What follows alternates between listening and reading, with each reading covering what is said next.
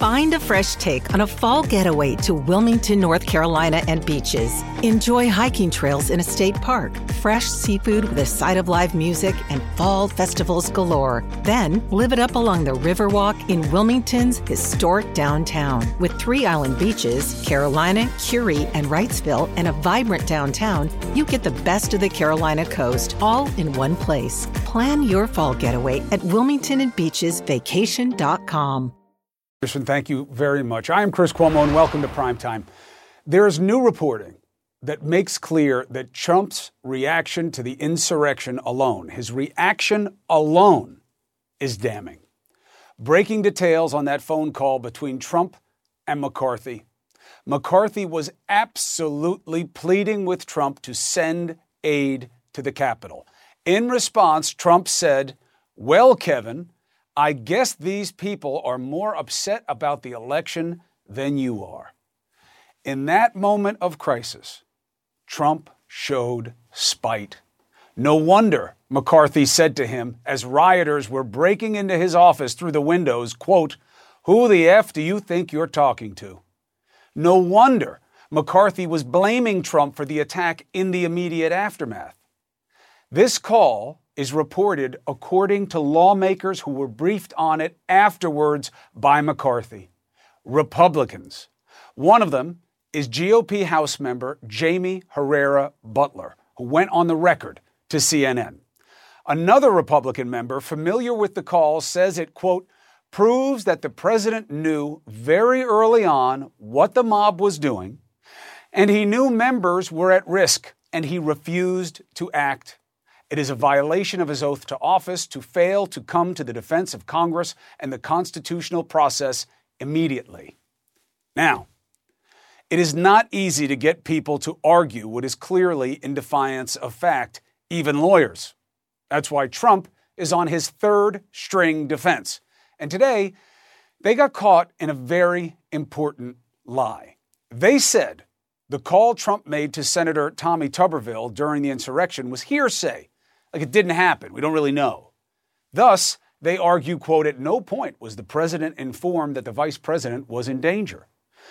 Tuberville has said on the record that he told Trump on a phone call during the insurrection that Pence was being ushered out. And he stands by that account today. Not hearsay. Trump was informed and he did nothing. Worse, after he knew Pence was being escorted out, he tweeted an attack on him that led the mob to look to hang him. Two points of proof that Trump did nothing to help the VP or the other members of Congress, that he only reached out to mock their peril and pressure them to do his bidding on the vote. That violates his oath of office. That is arguably impeachable, even if he had nothing to do with starting the attack. While McCarthy is asking for help, he essentially says, hmm, the other guys seem to care more.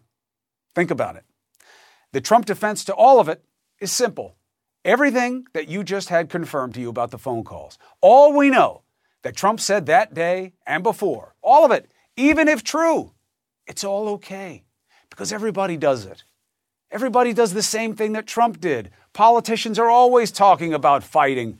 Democrats use the word all the time, the media too. Listen. This is ordinary political rhetoric that is virtually indistinguishable from the language that has been used by people across the political spectrum for hundreds of years. Indistinguishable. That's going to be the key word. But first, even I made the cut. I was in the defense. I was an example of people who do exactly what Trump does. Listen. Show me where it says that protests are supposed to be polite and peaceful. I did say that. Obviously, it's my face. Different hair, same face. Context is everything. Trump and co were criticizing black protesters and their allies because they were shouting at cops, that they were at fault for showing outrage. Shouldn't say how society is, how bad it is. Shouldn't talk like that. Black people are not limited to singing hymns and going home. Outrage can convey a message and make change. But the defense team leave out what I say next. I say next, looting, arson, violence. Now that's something else. Don't confuse that with protests or people doing it with protesters. There are bad people in with good people in these situations. That's the truth. Now, why would they leave that out when it immediately follows? Because Trump never said anything like that. And if he had, we may not be here today. But why did he leave it out? Is it because while I was justifying allowing protesters the right to be angry, even if they're black, he was motivating action? His own people know it. At least 16 of Trump's own administration officials were so horrified by his conduct, they quit in protest after the insurrection because they too saw the clear link between Trump's conduct and the insurrection. What he wanted is clear. This trial is really about what his party is willing to own. An acquittal will not just give Trump a pass, it will give safe passage to those who attacked. The kooks will celebrate victory and they may well look to capitalize on it. You know, they all know that Trump did them dirty on that Republican side. They all know he failed at his duty. And if he were a Democrat, they would all be saying it. And here's the point what you see, what I see, they see too. They are not blind to what honoring an oath looks like. Because this is what they did today. Everyone, right and left, were on their feet. The one unified moment we've had was for who? Capitol Police Officer Eugene Goodman just awarded a Congressional Gold Medal for his valor on January 6. Why? Because he did the right thing in a hard moment. He took action and didn't put himself first. He put you people first in Congress. So you have to ask how can the Republican members of the Senate applaud what Goodman did and then vote to validate his opposite? Let's bring in the better minds Manu Raju and Michael Smerconish. Manu, uh, this reporting comes out literally on the precipice of this decision. Let's start with the Tuberville call. Very interesting. What yeah, was no- the defense play in saying that it's hearsay when they know Tuberville is in the room and not going to sit down and let himself be called a liar? You know, Chris, they really didn't have any good answers to what Donald Trump did on January 6th, his actions, and whether he knew that the vice president was in danger. They just could not and did not answer that question. They were asked in various forms. That, that Tuberville exchange was quite remarkable because what the senator from Alabama, who is a big Trump supporter and probably owes his seat in large part to Donald Trump's support, even voted with Donald Trump to overturn the electoral results in two states. He said very clearly that Donald Trump had called him and attempted to call him, actually called Mike Lee. Mike Lee, the senator, put him on speakerphone and, and Tuberville talked to him and Tuberville said to him, I can't talk to you right now because the vice president has been evacuated. Ten minutes later, Mike Pence is the subject of a tweet from Donald Trump getting attacked by Donald Trump. Now, that's what the Trump attorney said today was hearsay. And then when I caught up with Tuberville later in the afternoon after the proceedings, he said he stands by that account. Chris, his exact quote was this is what the president told him. He said, Mr. President, he told the president, He said, Mr. President, they've taken the vice president out. They want me to get off the phone. I gotta go. That was the extent of their phone call. So all this shows, Chris, is that Donald Trump was aware of what was going on, but the Trump team just did not have any real clear answers about why he didn't act sooner, what he was doing, what his mindset was. They sidestepped that question time and again. And I can tell you, in talking to Republican senators tonight, they were just not satisfied with his responses, including Bill Cassidy, who asked the question about Tuberville and, and the Pence exchange. And he said, he said, I said, Are you satisfied with the response? He said, No. How could he be? They lied. Um, now, you double that up with, Michael, what we call arguing in the alternative. Even if you want to say that Trump didn't uh, incite the riot, he didn't even want a riot, then why didn't he do anything to stop it? That McCarthy call, I mean, that is the most cold blooded thing I have ever heard out of politics. I've heard a lot of things like that in terrorist organizations. But McCarthy saying, hey, man, we need help. And he says, hey, I guess these people care more about the election than you do. This is where you speak. Okay, I didn't know that. Here's the big picture view. Today was the day that the focus shifted, and, and shifted in line with what you and I talked about last night. We've talked about November 3rd through January 6th. We've talked about the president's speech on January 6th. Today, the big takeaways are all about the inaction. Chris, there's a 90 plus minute window where Rome was burning and Trump was doing nothing.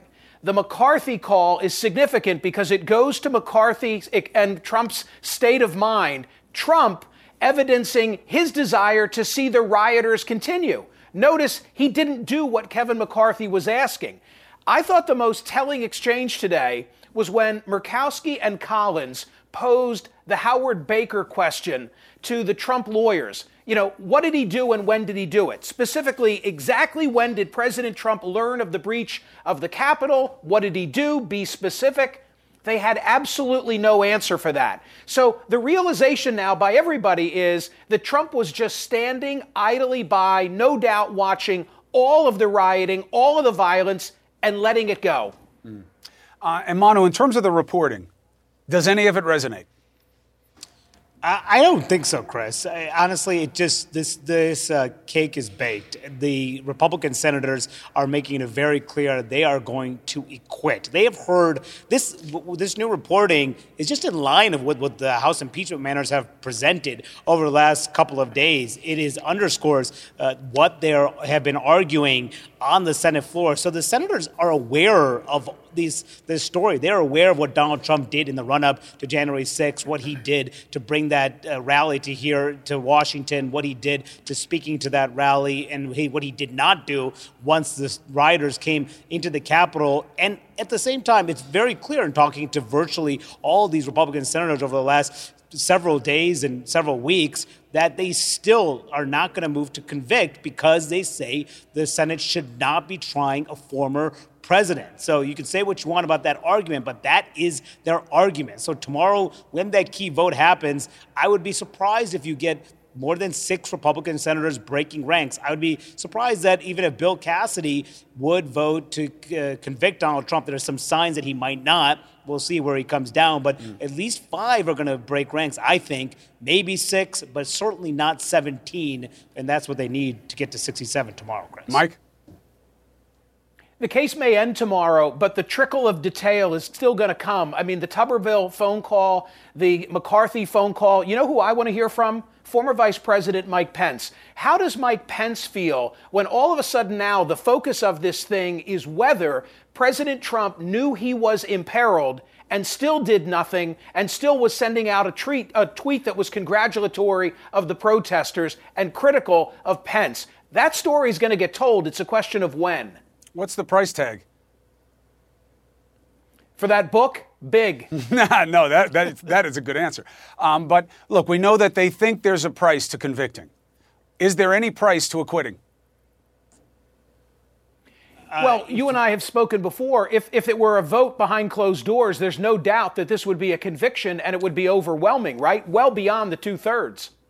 Mm. Yeah, and Chris, the easy vote for Republicans is to acquit. I mean, if they were to vote to convict, they're going to invite so much backlash. They're seeing what has happened to those 10 House Republicans who voted to impeach. They saw what happened to Liz Cheney and her getting threatened to get booted out from her leadership spot. She survived that challenge, but Mitch McConnell, the Senate Republican leader, he knows full well that could happen to him. Yes, he just won re-election, but talking to Republican senators, they've told me that he could potentially lose support as Republican leader. He's the longest serving Republican leader in history. He could potentially lose support if he were to vote to convict, and he has a finger on the, the pulse of his conference. He knows where his conference is. The easy vote for Republicans politically is to acquit, which is why they're going to acquit, Chris. You know, just to bring it back to McCarthy, if you need a metaphor for just how strong the pull is to respect Trump's base, McCarthy basically gets told, you know, have a nice time, uh, you know, with, with the barbarians,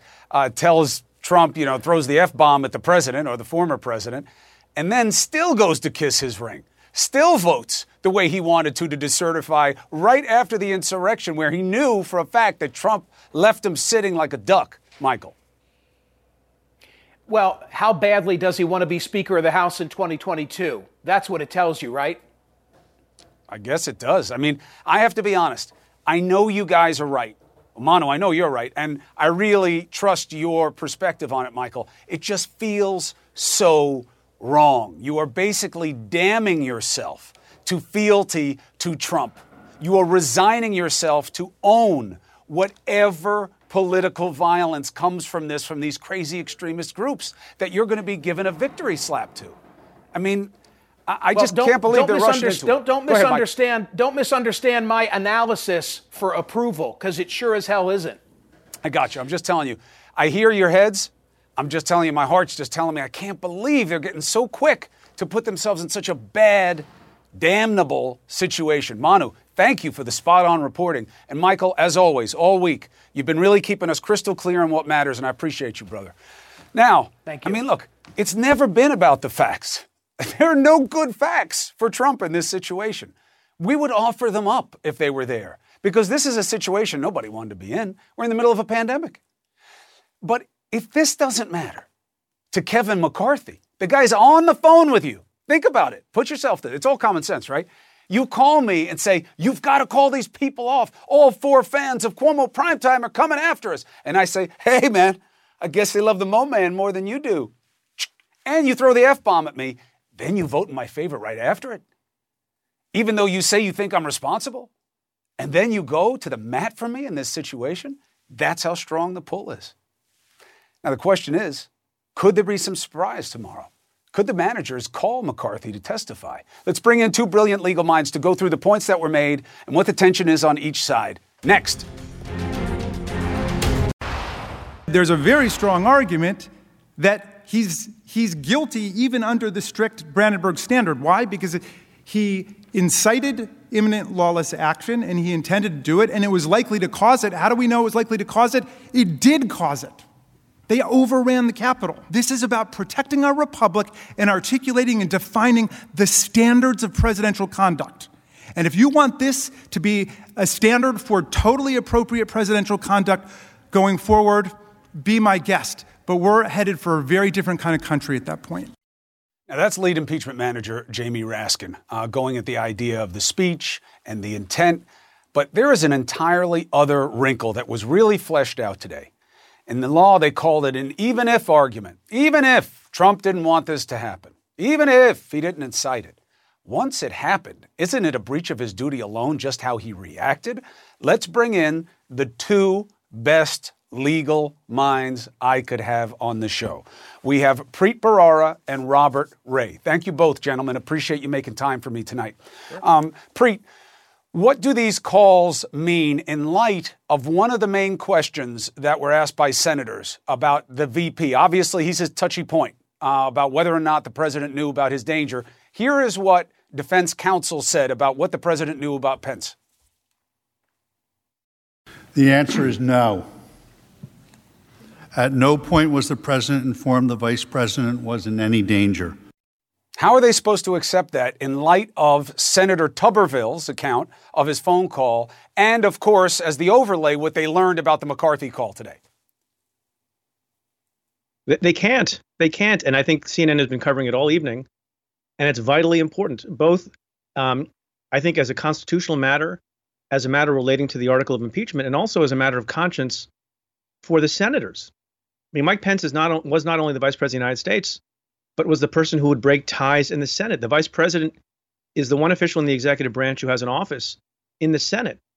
And Donald Trump, whatever you, you say about the other arguments in, in the moments leading up to the insurrection, it is absolutely clear from the admissions of, of Senator Tuberville and from common sense and knowing what was being reported on all the networks at that time in the, the, about the two o'clock hour on January mm-hmm. 6th that the place was under siege and that Michael Pence was in danger and Donald Trump didn't care. He didn't care about the life of his own vice president. That is a powerful argument in favor of holding Donald Trump accountable. And there's no excusing what the lawyer said about it today. Uh, fair point to the audience. Robert Ray on the show yesterday said he believed that the president uh, was in dereliction of duty because of how he responded to the insurrection. Would you have answered the question the way Mr. van der Veen did, Robert? No. I, I would have said, look, there's no evidence that's been presented with regard to that question. Uh, it's the House manager's burden to have explored that issue. If they wanted to explore it, they could have explored it in the House of Representatives. They bring the record over to the Senate, and the question and answer session is not designed to essentially have what amounts to extrajudicial statements about what the evidence is. Uh, the president has no obligation to come forward and help the House managers prove their case. That's their responsibility, and they have the burden of proof. And I, as I'm sure Preet will point out, I understand that this is not a, a criminal trial, but it, it is quasi criminal in nature, and, and we still do play by the rules of due process, which means that an article of impeachment is returned by the House, okay. and the House managers, on behalf of the House, have the burden to prove it. All right. So, Preet, what's the response? Look, this this idea of, of due process, which we hold sacred in criminal trials, doesn't have the same kind of application in an impeachment trial. This Senate trial is for people like the, like, like us who have who have tried or overseen uh, trials of cases. There's no judge. There's no voir dire of the jury. You don't require unanimity. There's no special verdict form. Um, there's no appeal. Um, you have jurors who are meeting with the defense over their strategy. And so I, I understand the rhetorical point about how due process, due process, due process. Um, what what matters here is what individual senators think was a breach of responsibility and duty on the part of the president or not. And, and I hate to say that that's what it boils down to. We don't even know what the standard of proof is. We don't even know what the elements of the articles are that you have to prove. None of that is the case in a standard court of law. And I think in this situation, senators can take the position that in the absence of uh, again, I know that the the, the prosecutors, the, the, House managers, have some burden of proof. How high that is, it's not clear. It's not stated anywhere in the law. But the fact that they're they're declining to answer the question uh, of what their their client knew and what he did, I think is devastating to that side. And you can't make the same argument that you make in a criminal in a criminal case that the government just hasn't proven its case. Some of the proof is in the fact that they have nothing to provide with respect to what Trump did in those minutes and hours after the insurrection started. The absence of proof, meaning the absence of a record of his action, tells you everything you need to know, Robert, about what happened once the insurrection began. Is that dispositive? Does that make the case that Trump didn't do what he was supposed to do? No, because I don't think that you can impeach a president for uh, the failure to act in this whatever three and a half hour window. I mean, everybody concedes that he ultimately did act. What you're contending is that it's impeachable because he delayed for several hours in doing so. And I do think that's subject to condemnation, and I condemned it yesterday. So it's not like I don't understand. Who concedes he acted, by the way? Issue. Who concedes that's, he acted? Altogether another thing. That's altogether another thing to say that that's an that, but Robert, that's impeachable. Conduct. Robert, who concedes he acted? I'm not conceding it. I'm saying he did nothing. Pence wound up working with the DOD to get the National Guard there. When Trump was called and asked by his main ally, he mocked him. He did nothing. He sent out a bad tweet, and then he put out a very lukewarm statement uh, saying that he loved the people attacking the Capitol. Where do you see him undertaking the duty of the oath? Well, he, he ultimately told them to go home. So, you know, it, it, the, that mission was accomplished. I think that should have happened many hours before, and I have said so. And I think that was the dereliction of, of duty. But it's another thing altogether to say that out of that, if that's what you're focusing on now, that that's an impeachable offense. My, my, my answer to that is what's the high crime and misdemeanor that the president uh, committed that warrants his uh, okay. Uh, conviction and and and the uh, you know the, the, the sanction of not being able gotcha. to ever run for public so office again. Let's ask Preet. What do you have? That's not what I think the House managers or I, as an observer, are basing the conclusion of guilt on. It's part of the whole story. It's part of the context. It's additional proof. It's additional data point. An additional data point that the president of the United States intended for that thing to happen. That happened, and how do you know that? Because he seemed to enjoy it happening and he didn't try to stop it. And any reasonable, decent leader of the country that we call home would have done something different. It's not to say, uh, you know, to parse out that, you know, two hours of conduct or, or, or omission and say that's the basis on which you convict. That's an additional piece of evidence on top of all of the other things that we heard over hours and hours of presentation. And by the way, I wish that, that, that the president's lawyers would do what Rob is doing, I've made this point many times in my career. Um, some of the most effective arguments I've heard made on the part of defendants have been by smart lawyers who say, you know what? Some of what my client did was not commendable. Some of it was downright bad. It, it was not a moment of pride for my client, but it's not a crime. Uh, and in this case, you could argue it's not it's not impeachable. I don't agree with that, but you would earn some points, I think, with the American public. I think what people are so angry about, in part, is not just that they're making a, a legal defense or a constitutional defense, but they're essentially saying the president did everything correctly. He did nothing wrong. Right. And that and, and the fact that Republican senators are saying that by their votes and being silent because they're scared and chicken of losing their jobs is despicable to a lot of people, including myself. I understand your Brandenburg argument. We could spend all time, and I don't have it, to deal with whether or not that's the right standard to apply in an impeachment. But specifically because it was in play today, their argument, Robert, is everybody talks about fighting in politics, even Cuomo. I got thrown in there too, which is uh, always uh, good for my ability to walk the streets. Um, I appreciated that. I'm sure you did. Why do they just ignore the reality of context? Fight does not mean the same thing, no matter when it's said or how it's said. And here, uniquely, it was amplifying a lie, and it was said at a moment of imminency where they then went and acted. Isn't it different? Doesn't context matter to when you say the word fight? Of course it does. I mean, I'm not denying that context isn't appropriate evidence for any jury, including a jury of impeachment, to consider. It's entirely appropriate to have made that argument. I think the House managers made that argument effectively, particularly on day one. But I, I, mean, as I argued to you last night, I don't think any amount of evidence in that regard, context included, is going to change the fact that they are wed to the article of impeachment charge. That article charges that those words are what constitutes incitement to insurrection. And I think that that is inconsistent with Brandenburg. I think it has to be a call to violent or lawless action, and that's not it. Mm. And Pre- it's just. Oh, go ahead, Robert. Keep talking. Check your uh, microphone. Let me know when you got it back. You'd have to talk for me to know, Robert. Oh, let me get Robert back on. Preet, while we're waiting uh, for him, uh, he makes the argument on constitutionality in this. You don't have a high crime and misdemeanor, and it matters. There has to be a crime. This was argued all the way back in Nixon. The Democrats reject this. Where do you come down on it? Yeah, it doesn't have to be a crime. There are certain things that only the president uniquely can do. If you or I called up back. the, pre- the president of Ukraine and said, do this or that, as we went through the last time around, it doesn't, me- it doesn't mean anything. You know, some good examples have been made by First Amendment lawyers who ordinarily come on air to talk about how important the First Amendment is and how expansive we should read the First Amendment, Floyd Abrams and others. And they make the point. I mean, I'd like to know what, what Rob and others think about this. If you were president of the United States who goes uh, out in public and at the podium says, I have decided to pledge an oath of allegiance to China. And I think it would be great if this is a Floyd Abrams example. And I believe that China should invade us, and America will be better for that. That's not a crime. If you said that or I said that, that's pr- protected, unpopular political speech. I want someone to tell me, a Republican senator or otherwise, that that's not impeachable. No crime committed.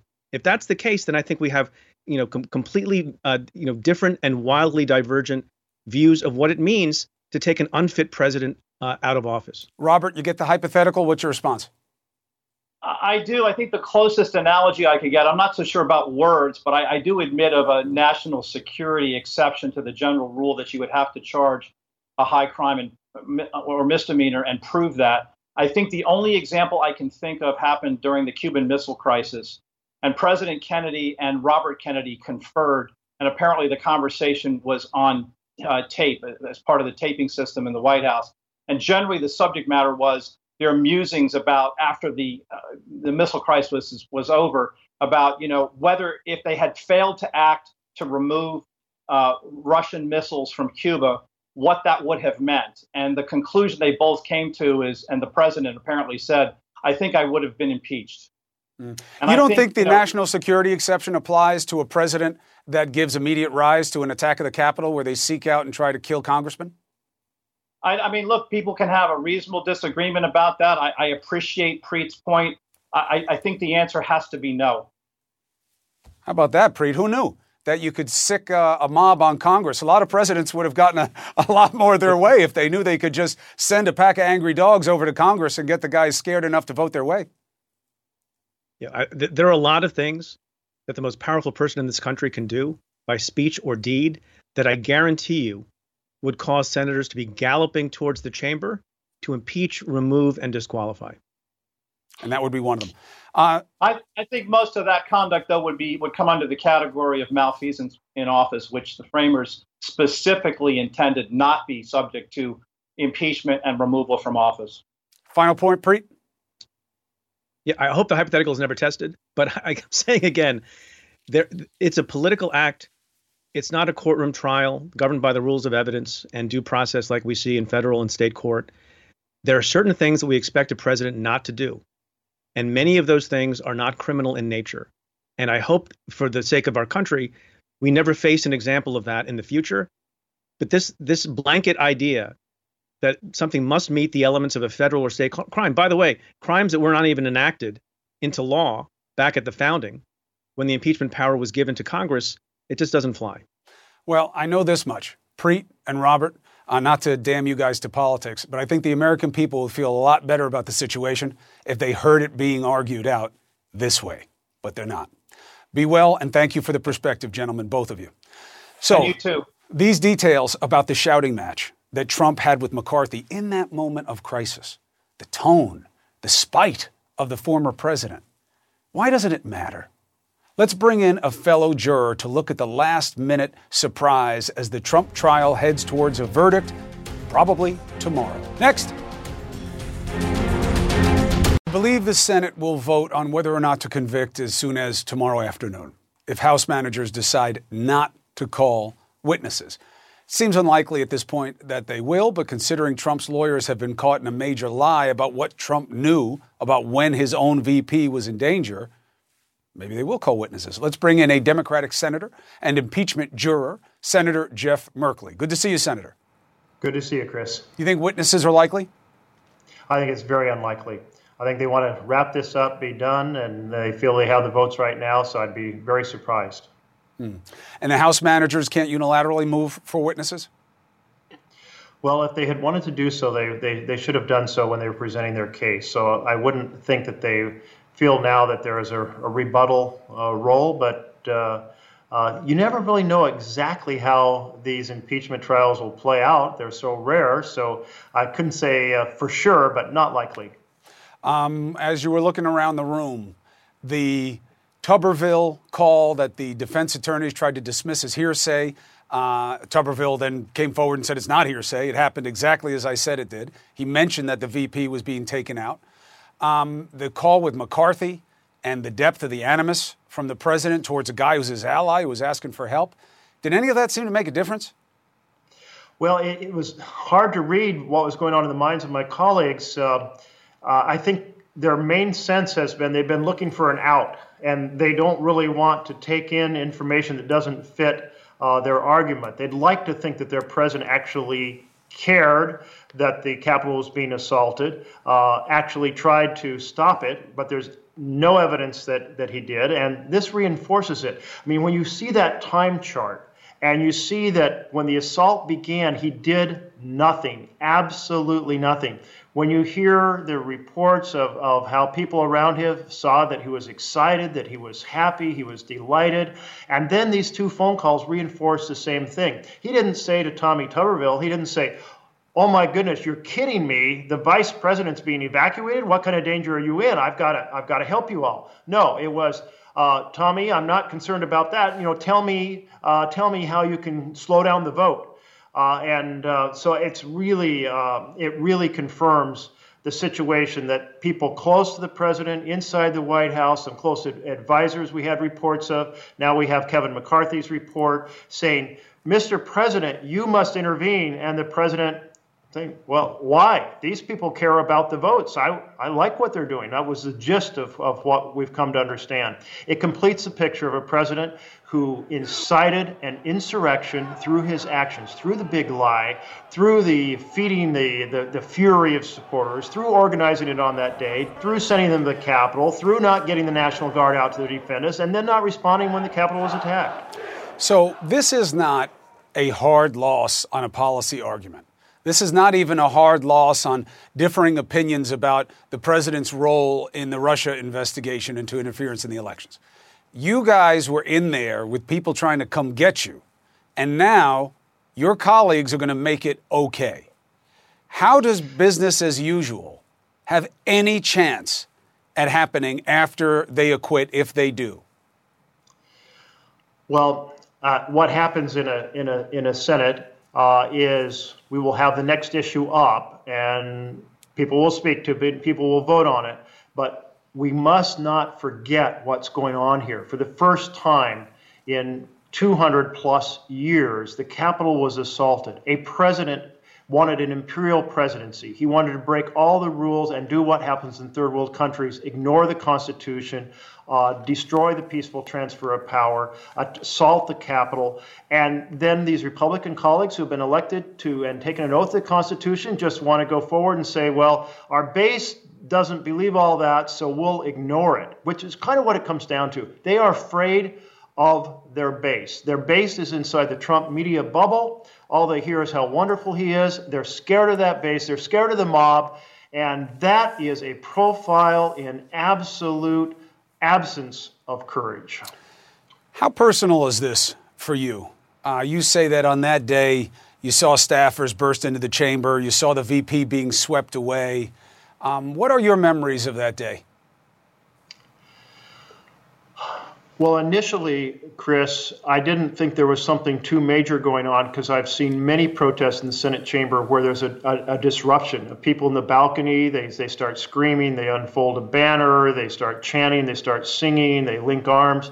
And each time it's, you know, it's six, ten people and the Capitol Police come and escort them away. So when I first heard the ruckus, outside the door. And I think that's the moment that Officer Goodman was directing that first group into that corridor where there were other officers. I thought, oh, you know, there's there's six people out there who are who wanted to create a ruckus, and they're being stopped by the Capitol Police just like they always are. And then when uh, the sergeant of arms team and some of the, the folks from McConnell's team burst in and started shutting the place down, it's like, whoa, this is completely different. And then because we have phone, smartphones, we started to discover, oh, there's hundreds of people in here, and they're chanting and screaming and and calling for death to the, the vice president. And, and this is a very serious, serious thing. And at that point, it was just incredibly uh, solemn. Uh, no, we didn't have any really clear idea of, of the level of risk. In fact, I must say, in this impeachment hearing, we came to understand how close of call it was.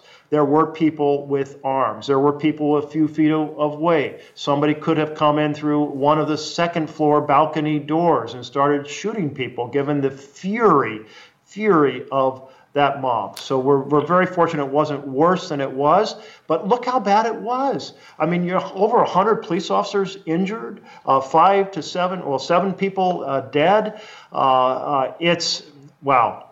Um, uh, if the president can't be held accountable for this after he cultivated this, organized it, directed it, and then celebrated it, I just don't understand it. Last thing, Senator, you saw the VP getting escorted away, yes? Yes. Did he seem to understand that these people were coming to get him? Well, I'll tell you, it happened in a flash. You're talking seconds, and I don't think he knew why he was being escorted away. When when something is, I'm I'm thinking about town halls I've had back in 2009 when when you had an angry mob over Obamacare, and you're told if there's a threat, we're going to tell you and sweep you away, but you don't know what the threat is. I assume he didn't know at that moment what the threat what the threat was.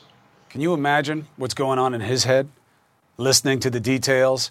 Of how people were so anxious to find him, setting up a gallows outside, and now that he knows that the president was told of where he was, and then the ten- after that, the president sent out a tweet attacking him. I can't wait till he tells his story. Senator Jeff uh, Merkley. Yeah. Imagine. Thank you so much, Chris. I appreciate you as always, sir, and good luck tomorrow. Take care. Thank you. Now, look, as is the Trump way and just kind of part of the way of these political battles in general, there's a lot of BS thrown around. So let's bring in the human lie detector to put the facts on the record before this big vote. May not affect the outcome, but it's about what you know and how you can measure what was done in service to you tomorrow. Next.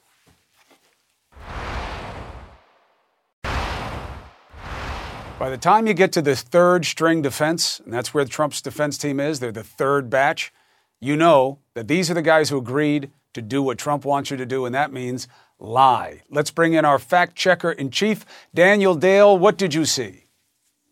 Chris, there was a lot of nonsense from these Trump lawyers. So, one of the things one of the lawyers said was that the first two messages that Trump posted on Twitter after the incursion on the Capitol began said to uh, stay peaceful and called for no violence. In fact, the first messages Trump, the first message Trump posted on Twitter after the attack began, castigated Mike Pence. That was at 2:24 p.m. after rioters were in the building. Now, a Trump lawyer also claimed that the timeline of events shows that people did not attend a Trump speech at a nearby park uh, down the street from the Capitol, essentially, and then go attack the Capitol. In fact, the FBI alleges that multiple insurrectionists did do this. There was more than enough time for them to make that happen, and this is ignoring the existence of smartphones on which others could have listened to the speech while standing near the Capitol the whole time. A Trump lawyer also claimed that the Constitution's due process clause applies to this impeachment proceeding. Scholars agree it does not. This is not a criminal trial. It does not apply.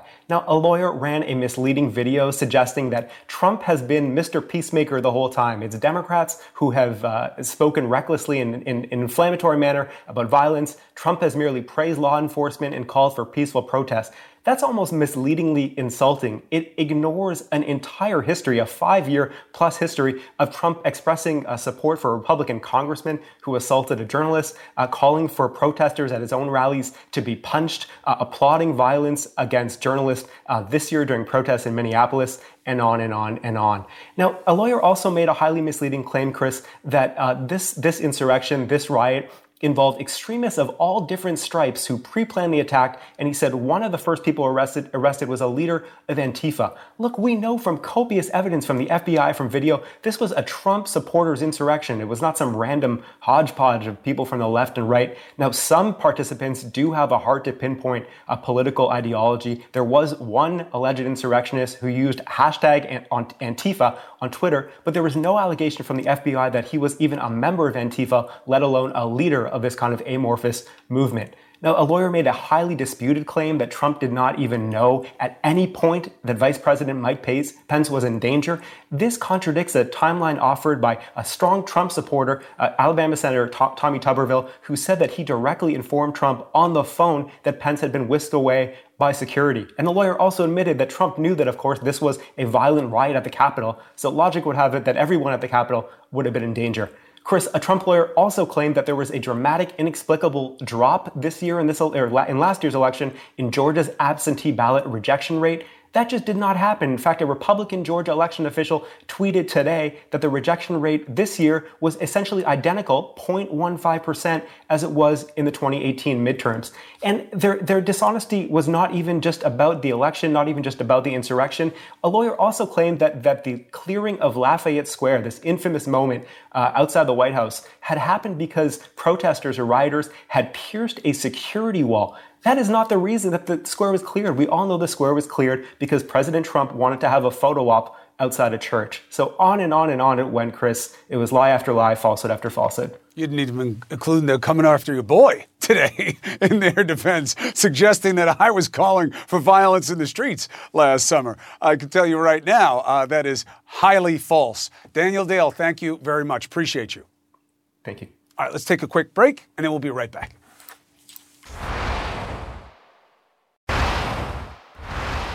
It's going to be very interesting to see what life is like in Washington, D.C. next week, to see what they do in the aftermath of this acquittal. This is very personal for the men and women down there, and they're going to be hard feelings for a long time. How will that translate in terms of the disposition towards any kind of collaboration, dealing with the pandemic? This is going to be very telling. I know we're exhausted but we must grind on. CNN Tonight on this Friday night begins with the big star, D. Lemon Now. Keep coming a little bit. Well, you're a second early. More than enough. boy, boy, boy, boy, today. I can't believe that they think that they actually helped their case today. It was it was shocking to me again to watch. And the whole thing about I was I was surprised when they when they actually played um, that whole exchange about the Charlottesville thing, and I said, they think that helps him. They actually think that that soundbite, in the longer it plays out, that it actually helps the president about very fine people on both sides. It didn't help at all. It made him look worse. And we've we've discussed all of this before. We've gone over that. We've, the, the, the permits for the Unite the Right march in Charlottesville were gotten by an avowed white supremacist, okay? And it was a white supremacist march. And so if you want to conflate and, and do all that craziness, no, the president should have known his history. He should have known what had happened. He should have known, the lawyers should have known that counter protesters did not need a permit to protest against the people at the march. It was all smoke and mirrors. I couldn't believe it. Well, they were doing it to show a demonstration of Donald Trump uh, calling out violence. And that's how few examples they had that they had to use that one. Well, that was that, and that was again a bad example because the longer the soundbite went on, the worse it made him look because he did not know his history about who exactly was at that march. And if you saw the people with tiki tor- torches Right. saying, uh, "Jews will not replace us," "You will not replace us," "Blood and soil," how many fine people are with that? But you're looking at it differently than his audience. The audience of they're those for, attorneys. and they're grasping for anything. Yeah, their their audience are Republican senators who are desperate for an out. Oh, there he is. He just said he hates violence. All right, good. Okay, I'm good with that. You know, they're just looking for an out. Look, Don, even if you put aside everything that happened on the 6th up until the insurrection, okay, he didn't want there to be. That's just him running his mouth. He didn't know where it was going. Okay. And when he said fight, he meant it the way everybody means it. Okay, fine. Great. What he did after it started, what he failed to do, that alone is grounds for charging him with a violation of his oath of office. Kevin McCarthy calling him his boy. You know, it's like you calling me and say these people trying to break into my house, you have to come, and I'll be like, well, I guess they like my show more than yours, John. Carry on. Then people would know that would be a lie. But Un- kidding. Go on. unforgivable. Unforgivable. Uh, It is. It really. It's just. I I, I watch it and I'm like, I, at some points I just have. to How are the they ever going to work together? How can there be collegiality after this? Okay, now you're saying what I've been saying for who. How can you work with people who are not tethered to reality? How do you do that? How do you how do you unite with people like that? I don't understand. I don't care. I don't care what you are. I don't care if you're a Democrat, Republican, Independent, uh, Nick, Republican, whatever. I don't care. How do you work or unite with someone or with a group of people who don't live in reality? I don't think it's possible. And that is that's a sad thing for our country because you have so many people who want to believe anything the president says. But you know what? I'm not willing to let them off the hook that that much because they are adults. They're grown people. They make their own choices and they talk about personal responsibility. They have their personal responsibility to stand up and do what's right and they're not doing it for whatever reason. I believe it's because that's who they are. The guy I learned the most about in this trial is McCarthy. How so? Because he's so angry and legitimately frightened in the moment that Yeah. he gets the president on the phone and says, You have to do something. Yeah. The president basically flips him off. He throws the F bomb at the president, gets off, tells everybody about the call, goes out in public and says, Trump is responsible. And then, Yeah. I guess it's because he wants to be speaker in two years if they take the House back. He not only votes to decertify the election, where a group of people just came to try to find Yeah. and do bad things to him, he advances the lie of the guy who did him dirty. Again. You're Again. proving my point. You're proving my point. And then he goes and meets with him and kisses his ring. when people show you who they are, believe them. This isn't because he wants to be speaker. This is because he doesn't have a backbone. And if he had a backbone, then he might actually become speaker if he st- stood up and did the moral thing and actually led people instead of. But how can you think he's going to work with the Democrats if he'll bend over that backward to Again, you know, in order to do that, you don't. You can't have a backbone. Lead to bend over backwards? You cannot have a backbone. I'll give it to you. lead or mislead. And right now, they're misleading. I got to run. D Lemon, I love you. Have a good Friday night. If so, I can't wait for my Valentine's present. Chocolate, low sugar. That's what I was called in. Uh, That was your col- nickname in high school. In college. I'll see you later.